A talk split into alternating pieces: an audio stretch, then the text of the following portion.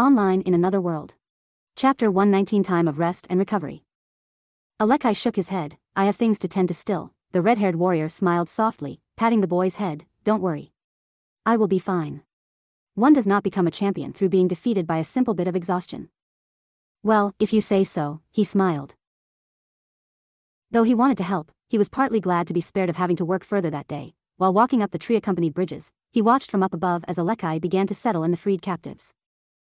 I never asked, but what happened? You know, while you were captive at the Outrider village? He asked, looking up at Vandread as they walked. The wooden planks of the spiraling bridge creaked, running slick as the rainfall crept through the foliage all around them. Vandread seemed hesitant to answer at first, looking forward with that everbored look in his eyes, nothing I couldn't handle. Don't think too hard about it. Emilio watched him. I was going to break out on my own anyway, but your friend there showed up. I found him nearly becoming food for one of the outriders, Vandread explained.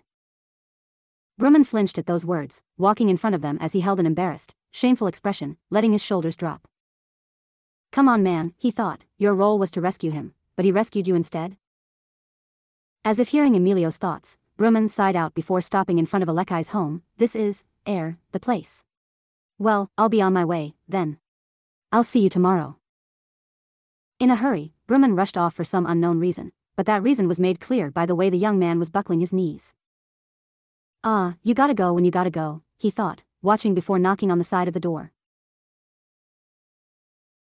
Though the entryway was open to Alekkai's home, he didn't feel comfortable just barging in, but it didn't seem to matter what he felt as Vandread walked right past him and into the tree-attached abode. Wait, hey. Vandread ignored him, looking around, it's a lot more advanced than I expected it to be. Of course it is, a feminine voice greeted them, I am responsible for the architecture in this village these days.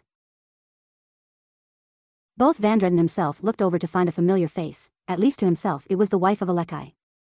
Miena. Emilio said. SH, Miena raised a finger to her lips with a small smile, Vela is asleep. It takes quite a bit to get that child to sleep. Oh, he covered his mouth. Still, the silver-haired woman of the Varma had a smile of relief as tears seemed to be held back in her eyes. It wasn't as though she seemed particularly emotional about the boy's return, but what it meant. This man with you, is he? Mienna glanced at Vandread. Vandread placed his hand on Emilio's head, messing up his hair, I'm this kid's babysitter. Thanks for taking care of him in my absence. I see, that means it was a success then, right? Mienna said, asking carefully as she looked at Emilio. Nodding slowly, he smiled, knowing the way such confirmation would unshackle the woman from her stress. Of course, the moment it was put into reality for Mienna, she exhaled all of the doubt from her body as she held her hands together. Thank goodness, thank goodness, I'm so glad. Mienna said, and my husband. He's fine, Emilio assured her, he said he's got a few things to finish up then he'll turn in. I see. Thank you, Emilio, it's not the first time my husband has taken such a dangerous mission, but, it doesn't get any easier, waiting out the night, unknowing if he'll walk through the entrance, Miena said. A good minute was spent by the wife of Alekkai to simply regain her breath and settle her stress before she looked at Emilio again, her eyes scanning the state of his outfit, which was left tattered and stained in blood. Emilio, your clothes. Miena said. Ah, I forgot about that, he said, looking down. Vandread looked at him, I was going to say something, but there wasn't much of a point since I don't have any spares that fit you. Miena laughed, leave it to me. I happen to be quite dexterous with a needle. I'll have to find you something to wear in the meantime, though. All right, I'd appreciate it, he accepted. He found himself having to wear the garments of the Varma, which was no top and just a leather loincloth to cover his goods. It left parts rather chilly, but he put up with it as he sat on one of the cushioned seats in the home. Miena herself was multitasking in the kitchen area, whipping up a late-night meal and tending to Emilio's torn clothes. Looks like you built a reputation for yourself while I was gone, Vandread said, sitting by him. Yeah, I guess, he said, the Varma are really good people. They took me in without question. As he spoke, he spurred a small manifestation of healing magic, tending to his bruised and sore body as he sat there quietly. The sound of rainfall was loud and clear from beyond the walls as no door sat to border the home from the outside world. It's been raining a while now, hasn't it? Emilio said, looking towards the ceiling. Tap. Tap. Tap.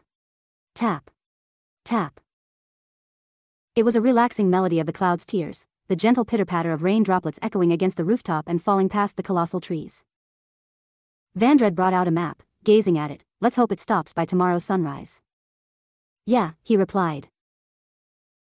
Though Mienna claimed she wasn't going to cook a fabulous feast, as it was late at night and Vela was sleeping, it seemed their definitions of what constitutes a feast was different by the time the food was laid out. This is, a lot, Emilio said. Vandread looked down at the plates.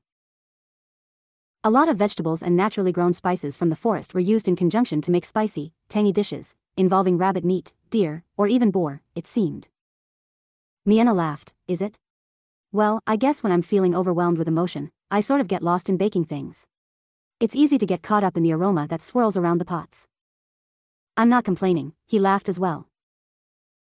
Vandread seemed to share the same sentiment as he raised a bowl of what looked to be rice and rabbit meat, seasoned with a spicy, black powder. Besides, Alekkai can eat quite a lot, Mienna smiled softly, especially after a battle, that man can eat an elephant. I've felt like that before, he chuckled. Such authentic food, unique in its spices and procedure in which it was cooked, was an experience in itself. As he lifted the wooden spoon, guiding a boat of sweet-sauced vegetables and meat to his mouth, he took it in gratefully. For the first time in his life, it felt as if he had truly earned such a meal. Through battle and adventure, he was rewarded with this. A life or death battle just for some good grub, right now, that seems like a fair deal to me, he thought. The rain continued on and Alekkai had yet to return, though the exhaustion plaguing his body was getting the better of him as his eyelids began to flicker. Get some rest, Emilio, Miena told him, I'm sure you've done enough for today. Yeah. He answered in a yawn. As he laid himself down, just the act of finally allowing his body to relax allowed a wave of feelings to come over his physical form, his muscles soothed, but ached at the same time. Oh, man, he thought, I really overdid it today. Without fail, he managed to fall asleep within moments of laying down, slipping right into slumber. Of course, Vandread didn't relinquish his body to sleep as he stayed up, sitting by the front door as he read his crinkled map. Are you sure you shouldn't be resting? Mienna asked the man, stitching up Emilio's clothes while sitting on the chair in the middle of the room. Vandread was quiet, taking a moment to respond as he traced his platinum eyes along the map, don't need it. Besides, it's my job to keep that brat safe. You're not thinking we're out to get you, are you? Mienna frowned. That's not what I meant. I'm just staying ready for anything, straggler outriders, beasts, you name it, Vandread told her, it's best to be diligent. Maybe. But, I think rest is important for everybody even if you think you don't need it, Miena said. Perhaps, Vandread replied. It wasn't until a few minutes of silence later that the sound of footsteps approached from outside the abode, welcoming in the sight of the red-haired champion, who was slick in rain. Alekkai, dear. Miena greeted the man. The husband and wife met each other in an embrace, sharing kisses and a level of affection that made Vandread awkwardly cough in an attempt to interrupt them. Ah, I hope my home is to your comfort, friend, Alekkai said, looking over at Vandread. The quiet man scratched his head, yeah. It's a lot better than an outrider's cell, so I can't complain. I suppose that's true, Alekkai smiled, I'm sorry you had to go through that. It's been my clan's purpose to punish the Outriders, but we only acted once. Don't worry about it, Vandread yawned, it's nothing to me. Nothing. Miena repeated quietly. Though at first it seemed as though the platinum-eyed man was trying to seem tough, by the look of indifference in his eyes, it seemed to be the truth. Alekkai could smell the scent of it on him, death lingered around Vandread, but it never claimed him. In those eyes, he saw it clearly. This man has faced death countless times, Alekkai thought. Apologies. It's disrespectful to patronize a warrior's will, Alekkai nodded. I don't know about any of that, I'm fine and dandy, but just one thing, Vandread said, raising a finger. What is it? Alekkai looked at him. Vandread sighed, ruffling his own hair, it's really damn troublesome thinking about it again. Those outriders killed my steed. I'm guessing my carriage is destroyed now, too. There was no shame possessed by Vandread, who didn't hesitate to use the guilty conscience of the Varma champion to seek out a new mode of transportation. Mm. Alekkai thought to himself, that's troublesome. We don't have the vehicles of man in our village, but we do have horses. That'll do. Just one strong enough for me, the brat, and some supplies, Vandread said. Sure thing, Alekkai nodded, after the contributions of Emilio, that's a small price. Tomorrow, I will present to you the strongest of our steed.